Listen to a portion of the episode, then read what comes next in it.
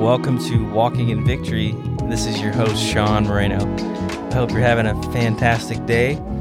I know that I'm having a great day. It's a Friday, and I got to work, and I got to even have an interview uh, earlier today, too, that went well. So, just really appreciative of the opportunities coming my way. And yeah, I just feel like there's a shift going on in my mind uh, even just in the past month. And that's what I wanted to talk about today. And so, uh, if you listen to my last episode, I had my good friend Christian on, and uh, he shared his testimony and, and blessed the show and was very open and honest about his story and uh, what God has been doing in his life, even currently. And so, Christian and I have been good friends just for the past few months, and he's made a honestly a great impact on my life, and it's just been inspiring to watch him just pray for others and in public and just uh, just be bold in his faith and be able to share and express himself well. And uh, something that he turned me on to was a pastor, uh, and his name is Damon Thompson. And I highly recommend you go tech, check out Damon Thompson Ministries. But uh, it's some some guy in Mobile, Alabama, and he's got that southern twang to him as well, and uh, I love that. But he is just on fire for the Lord. And there's a sermon that I listened to called "Pierced by Righteousness," which is what Christian shared with me uh, about a month ago. Actually, we watched it on Christmas Day. My mom had the flu that day, and I couldn't even go home to see my family, and so. Uh, my good friend Christian came over and we watched that sermon together. And really, since then, it's been a life changing shift going on in my mind because it's really it really opened up my eyes to the gospel in a whole new light. Now, I know the gospel. I've been sharing the gospel ever since I found about it myself back in 2019. And I when I decided to, you know, commit to Christ and and repent and all these things and on a head level, really, and even more than that, I know the gospel and I have seen the gospel take shape in my life and transform me in ways that I never would have imagined. But at the same time, I've been exposed to, you know, many different pastors and preachers of the word. And uh, one of my f- favorite, actually, uh, that I've been listening to since 2019 is Pastor John MacArthur.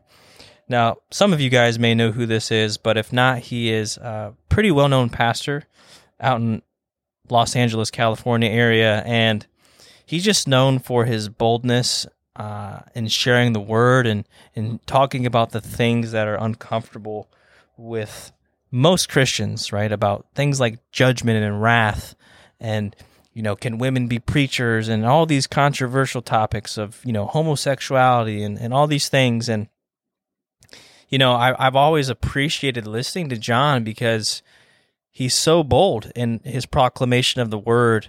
And I think he's got a lot of wisdom in what he says. And so I've honestly been, you know, soaking in his sermons for the past three, four years now. And I've noticed, though, uh, ever since switching to the church I go to now, which is more of a charismatic church rather than MacArthur's more of like a reformed theology, uh, I've just been opened to the Holy Spirit and and and praise and worship in, in a way that I've never experienced before. You know, I, I really haven't been used to people, you know, speaking in tongues or or all those different things. And uh, going to the church that I go to now, I've I've kind of been exposed to that, and I've seen a real, true, genuine. A desire for the presence of the Lord, for the koinonia, for the fellowship of the Lord. And honestly, I started going back in May to the new church, uh, and, and, since then, I, have I've been opened.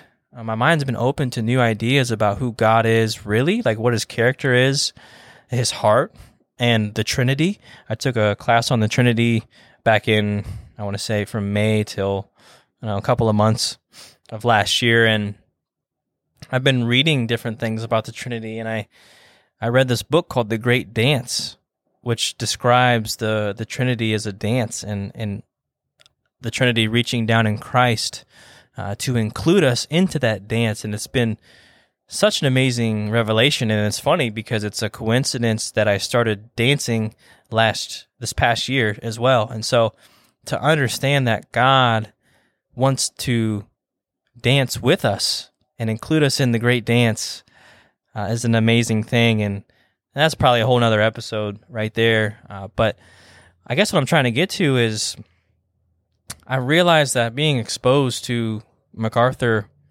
has kind of given me this lens of legalism and judgment and condemnation because he is so bold in speaking about those things. And, you know, when I share the gospel, I'm really, I love to get to the part where it's like, well, here's the Ten Commandments, right? Here's the law. And I like to expose uh, people in their sin when I share the gospel and I think part of the reason of that is because that's kind of how I was exposed to Christ in a way when I first read the word. I just I saw man, like Jesus said, if your right hand causes you to sin, you know, cut it off and like all these very strong hyperboles which there's truth obviously into what Christ says. It's nothing but the truth, right? But I think it comes down to what are you focusing on? What is your lens, right? And I think what's been going on is that the lens of grace has been dimmed a little bit um, and been smeared, per se. And I think that opening my heart to more of the charismatic side of, of Christianity and reading books like The Great Dance by Baxter Kruger and uh, just being exposed to now Damon Thompson and his his teaching of the word, it's really a ministry of grace and love. And I think that there's been a, a few things that I've I've noticed that I've been doing that has actually kept me in bondage when I thought it would be more freeing to be hard on myself and to beat myself up over things that I've been doing when ultimately it's really just it's not the gospel, right? And so there's things that after I listened to that sermon about grace, about how it's really God's love that transforms us, it's the kindness of God. And actually, I do want to read, I want to read that passage uh, from Romans 2 4. And I'm reading from the Passion Translation. I've just been trying to read different version of scripture lately, and I think this has been awesome to to see the Passion Translation as well. And so it says, Do the riches of his extraordinary kindness make you take him for granted and despise him? Haven't you experienced how kind and understanding he has been to you? Don't mistake his tolerance for acceptance, for you realize that all the wealth of his extravagant kindness is meant to melt your heart and lead you into repentance. And so, what that, that verse is saying, it's actually the kindness of God that produces repentance, not the condemnation of God or the wrath of God or the threat of God, but the kindness of God. It actually says in this one, it says to melt your heart, right? Which is referring to, you know, you could have a heart of stone but in Ezekiel 36, 26, he says, I'm going to take that heart of stone and make it a heart of flesh and moldable, and I'm going to cause you to obey my commandments. It's not a striving to obey the commandments and a keeping a track record on yourself, but it's a yielding and it's the kindness of God that produces that repentance and that transformation. And so, some things that I I caught myself doing and, and really noticed after that sermon was hey, I keep a track record of my sins. I actually think about how long it's been since I've done this or how did I how did I speak today? Did I cuss today or did I hey, did I look at someone inappropriately or hey, maybe, you know, all these things if i'm if i'm doing these things well or if i'm doing these things bad then that's kind of the gauge of where i, I am you know with my righteousness right? So i've realized like hey i keep track of my sins but in the word of god it says that god remembers your sin no more. And yet here i am keeping track of my own track record. And because of that it's led to bondage right? Another thing that I've really got convicted of and I'm so thankful for it, is looking down on others rather than giving them grace. Right. And I think MacArthur, he, he he's really good at calling people out, right? And I that's something that like I respect in a way because it's it's bold. It's I'm not going to tolerate any uh, false theology or whatever that may be. But at the same time, I feel like that there's a such thing as balance, right? And maybe he was leaning on the side of more condemnation than giving someone else grace. And so I realized, man, you know, I would look at people I know and their behavior, and I'd see, you know, maybe this person drinking too much or cussing or whatever. And I would look down on them because I'm like, huh, you know, they're they're not real Christian. You know, they're they're living in sin. They they don't even care. They're not even repentant of that. but really, is that is that the way God sees people? If you think about it, I mean, think about the woman at the well. She was caught in adultery and they the the Pharisees and then they wanted to stone her right there. They wanted to enforce the law, and Jesus himself, who is the fulfillment of that, stands next to her and and protects her and says, "I do not condemn you. You know, go and sin no more." And so Jesus sees people in the depth of their sin, and still, what what was that? The kindness of God, right? that was very kind to have grace instead of condemnation in that moment. And so I've just been realizing, man, I need to have a soft heart towards everybody, even people who call themselves Christians, right? Obviously there's blatant behavior that's that's wrong and you know, if there's an excess of that behavior, it's you know, it's it's worth having a conversation over, especially if it's a brother or sister in Christ. But I think that I've taken it too far in my own mind and have looked down on others and have a critical lens rather than a lens of grace. Uh, some other things that I've done is, you know, maybe feeling guilty for not giving enough money or, or tithing enough, and that's also that's also a false gospel, right? It's not my giving that earns any righteousness. I give because God has given to me. And if I'm not giving as much as my brother or sister in Christ, I shouldn't feel less than because that's out of my own heart that I should be wanting to give. And the more that I rest in that grace, it's actually funny, the more I actually want to give rather than if I'm like, man, I have to hit a certain level in order to feel right with God. It's not how it works. Or this is another thing I've done throughout my time as a believer is paying attention to how much I'm volunteering on on a weekly or monthly basis is like, man, if I'm not volunteering, then am I am I really a true Christian? You know, if I'm skipping out and actually taking a day to rest or whatever that may look like, and I've done that before. I've I've been hard on myself, especially when I feel like I could serve that day, but rather would want to rest. But then resting in the grace of God, in in volunteering and in serving, it empowers me actually to want to serve even more, knowing that God loves me and desires that I serve, but also realizing that I can serve in any capacity. The scripture says, whether you eat or drink, do all for the glory of God. And so, things I've tried to do is, you know, I've tried to fix these issues by by prayer, by fasting, by beating myself up in my mind to make myself feel guilty when in reality none of these things seemed to work for me. The problem was that I still had legalism in my heart. And another problem was that I had a wrong view of myself, right? Because I, our identity shapes our our behavior. And, and this is something Damon Thompson said that really, really opened up my eyes. I want to share it with you. Right teaching leads to right believing right believing leads to right being, and right being leads to right behavior. And so, what we want to do as Christians is we want to do it the opposite way. We want to fix our behavior at times, and hopefully that leads to right being and right believing. But that's actually the the last of the fruits that come from listening to clear and sound teaching of the Word of God and the grace of God, when you have the right teaching, you then can believe correctly about who you are and who God is.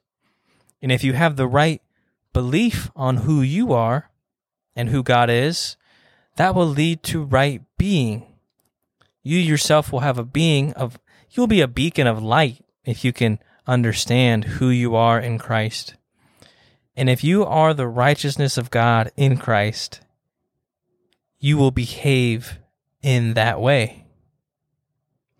But if you believe that, man, I'm just a sinner saved by grace, you know, I fall short all the time. Man, I maybe one of these days if I can just get it together, then you know, God will accept me and then he'll help me out. I just need to read the Bible more. I just need to fast more. I just need to give more. And all of these things are good practices, but it doesn't solve the core issue, which is your identity in Christ. Romans 8 1 says this it says, There is therefore now no condemnation to those who are in Christ Jesus. Now, it's crazy. Another thing that he said was the New King James Version actually adds this part on that I haven't read yet. And it wasn't even in the original manuscripts. But I'm going to read the second part. And I want you to realize that this was added on because of this legalistic mindset of whoever, the council or, or whoever got together to include that into the scriptures I want you to see that there is a lens of condemnation in this because I'll read it again. There is now there is therefore now no condemnation to those who are in Christ Jesus, who do not walk according to the flesh, but according to the Spirit. That second part I just read was not included in the original manuscript. But you see, if you read it that way, then you go, well, if I'm not walking according to the flesh, but actually if I'm listening to the Spirit, then there isn't any condemnation for me. But if I'm in the flesh, I should expect condemnation, right? And imagine living your life that way, knowing that it's based on your performance, whether or not you're right with God or not, whether you are condemned or not condemned. If it was up to me, if it was my performance, I'd be condemned for sure, right? Because I do fall short and I do walk according to the flesh at times. But if I realize, look, my identity is in Christ, and if I'm in Christ and His His perfection is given to me, I am the righteousness of God in Christ, which is Second Corinthians five twenty one. Says God made him who had no sin to be sin for us, so that in him we might become the righteousness of God. And so I just want to leave you with that. I want you to think about man, are you keeping track of your sins? Are you keeping track of your tithing and your giving and your volunteering as a means of, of gauging if you are in right standing or with God or not? Or are you resting in Jesus, knowing that there is no condemnation in Christ? And if you are in Him, man, everything's going to start to change and shift into your mind. I can tell you right now that I list, I've listened to that sermon and multiple sermons, and I've been immersing my brain and my heart and my mind just in that truth. And I can't tell you the amount of freedom that I've been experiencing over the past month. And it's just God continually working in me to renew my mind in that truth.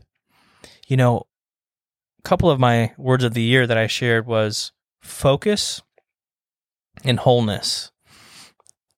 and one thing is my my my goal is to be whole, right? To to focus on becoming whole. But actually, if I'm in Christ, I'm already whole.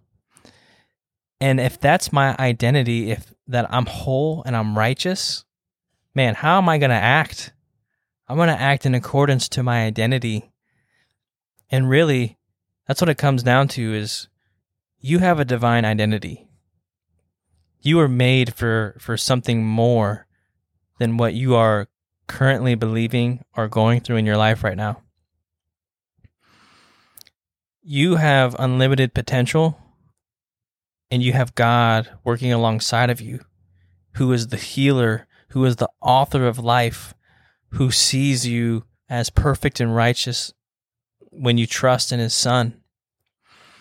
And if you can live in that freedom, knowing that, I have no doubts that you are going to radiate the light that lives inside of you. You're going to have right being because you know your identity. And it's not that you have to strive to earn that identity. You get adopted into that identity. It's actually who you've always been all along. But sin and the devil and the world has blinded us from this truth. God has never changed. We, though, have put on a different lens about who God is and about who we are. And my challenge is to you is to really dive deep into your own identity that you are the righteousness of God in Christ. And I will definitely put the link to that sermon in the show notes. And I would love if you would listen to that. And even uh, if you know me, get a hold of me and tell me how much of an impact that it's made on you because it's definitely I've shared it with people already and they've already been telling me, man, wow, I don't have to strive anymore. I don't have to work harder or beat myself up anymore. I can just simply rest in the righteousness that God provides through his son in Christ. And so, yeah, I guess the last thing I want to say that came to my mind is, you know, when you think about Genesis and Adam and Eve when they sinned in the garden, the first thing that they did was they covered themselves up and they hid from God and they realized they were naked and ashamed, right?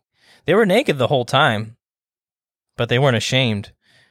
And then when they've sinned against God, this new lens came on their their minds, their hearts, their minds, and they realized something that wow, I have something to be ashamed about. When in reality, there was nothing to be ashamed about. Nothing changed. I mean, 10 minutes after they ate the apple, nothing changed. They were still naked as they were 10 minutes before they ate the apple, right? But then something happened when they did that, when they disobeyed. And so remember what God does the first the first thing he does when they eat the apple. He doesn't shame them, he doesn't condemn them.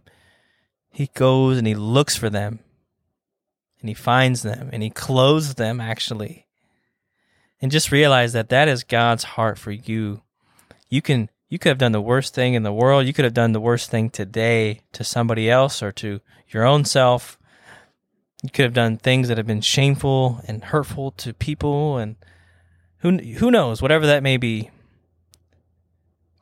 And we think that our sin is what separates us from God, when actually it's our sin that draws us closer to God.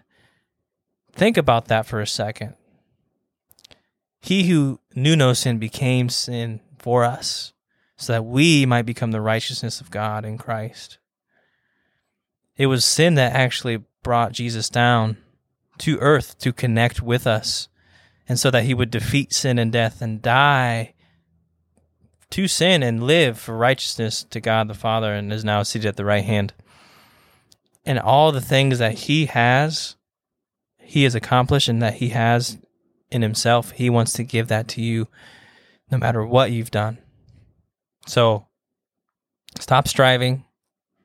Stop keeping track of your track, you know, your sins and all the good things you do and all the bad things you do and simply rest in the righteousness of God that he provides through his son. I thank you for listening to this. I hope you have a blessed day. And if you feel led and kind, please give me a rating and review as I appreciate that very much. Thank you.